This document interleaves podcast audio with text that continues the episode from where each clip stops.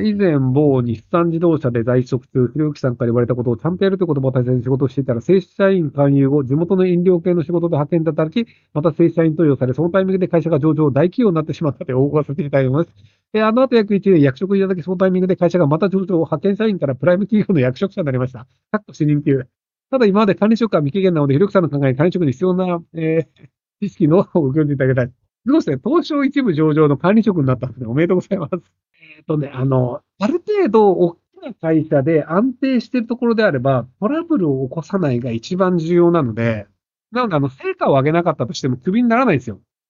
なので、あの、トラブルを起こさないように、あの、周りと仲良くして、上司には睨まれないようにして、で、あの、変な部下がいたとしても、あの、法律の範囲内で対処するようにしてください。で、その、やらかしちゃったりすると、あの、その、恨まれて、なんか訴訟沙汰になったりとか、あの、なんかストーキングされたりとかあったりするので、その人には深入りしないし、あの、敵を作らないっていう、こう、曖昧な状態を続けるだけで逃げ切れるんじゃないかなと思います。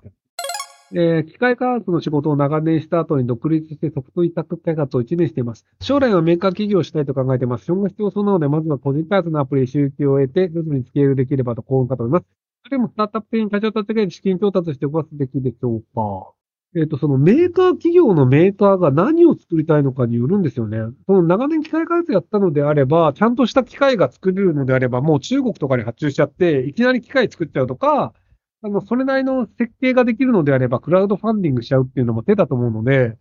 なんでその何が作りたいのかっていうのと、あとそのマーケットにちゃんと売れるのかどうかっていう確認を一回やってみた方がいいんじゃないかなと思いますけど。あの、その結局自己資金を食べてからやらなきゃいけないっていうのは、まあ確かに真っ当なんですけど、今の時代自己資金なくても、それなりのコネだったり実力のある人はいきなりクラウドファンディングで大成功っていうパターンもあったりするので。なので、そこら辺はちょっと周りを見てからでもいいのではないかなと思います。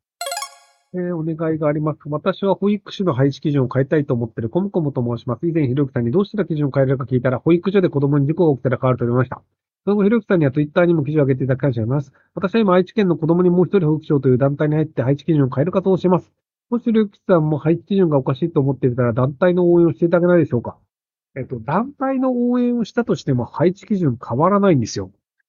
で、あのースクールバスに女の子が乗っていて、で、そこに女の子がいることを気づかなかった園長が鍵をかけて、女の子が亡くなってしまいました。っていう事件の結果、クールバスの後ろにはボタンをつけなければいけないよねとか、いろいろ基準が変わったじゃないですか。なので、日本の場合って事故が起きないと変わらないんですよ。で、そのスクールバス危ないよね、みたいな、多分似たような事件ってちょこちょこあったと思うんですよね。でも残念ながら日本ってそういう国なので、その、保育士の人が保育士のその待遇を良くしてくださいっていくら言ったとしても変わらないので、あの、応援する団体を作るより政治家を作った方がいいと思います。結局その、あの、いくらそのなんかこうした方がいいよねって言ったとしても話聞いてくれないので、なので、あの、保育士で連合を作って、保育士の人はこの人に投票しますってなると、その地域でも多分数百人集まると思うんですよね。なので、その、保育士の待遇改善をするって言ってる政治家に、じゃあ私たち全員あなたに投票しますよってなると、多分地域の議会とかであれば、多分その当選ラインの人とかであれば、その300票で受かったり落ちたりになると思うんですよね。例えばあの、千代田区の区議会議員って、一番下で受かった人って300票とかで受かってるんですよ。なので、全く誰も投票してない人が300人投票すると受かるんですよね。で、まあ、それなりの政治家で、じゃあその500票ぐらいあるけど、あと300票上積みしたら受かるよね、みたいな人って地方の自治体とかって全然いると思うので、なので、その政治団体としてちゃんと議員を作るっていう方にした方が、よっぽど現実的なんじゃないかなと思います。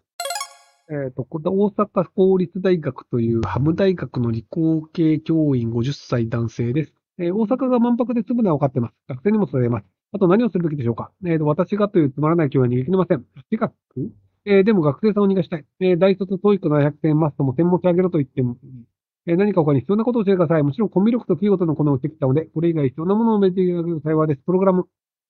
えっと、理工系だったらプログラムはちゃんとできているという前提だと思うんですけど、で、あの、プログラムを教えた方がいいよねっていうのが多分一般的なのだと思うんですけど、アプリを完成させるというのを、あの、一つの、そのゴールにしてみてください。要は、あの、履修するときにアプリが完成しなかったら、この授業の単位は上げませんよぐらいにしておくと、あの、どんなすごいものでもいいんですよ。ただ、アプリを完成させたことがある人と、完成させたことがない人って、その、物事は、その行動を書くにしても、その、その行動をどう作ろうっていう、その姿勢が割と変わるんですよね。その、一個でも完成させたことがある人って、やっぱり完成させるためにはこれが必要だよねとか、まあ、この段階で完成させて、完成させた後にアップデートした方がいいよねとかっていう感覚がわかるんですよ。でもその、一度も完成させたことがない人って、これもやらなきゃ、あれもやらなきゃとか、こういう風にした方がいいよねとか、どんどん夢広がっちゃって、結果として完成まで行き着かないっていうのがあるんですよね。なので、あの、プログラムを書くことはできるよねっていう、要はそのプログラムを書くというのと、アプリを完成させるって別のことなんですよね。例えばその、日本人みんな文章を書けるじゃないですか。まあ、ツイッターとか。でも文章を書けるということと、小説を完成させることって全然違うんですよ。要はその、プログラムを書けるは、ツイッターとかで140文字書けるとか文章を書けることなんですけど、でも、一つの作品として小説を完成させるっていうのは、日本語を書けるとはまた違う性能と経験と能力が必要なんですよね。っ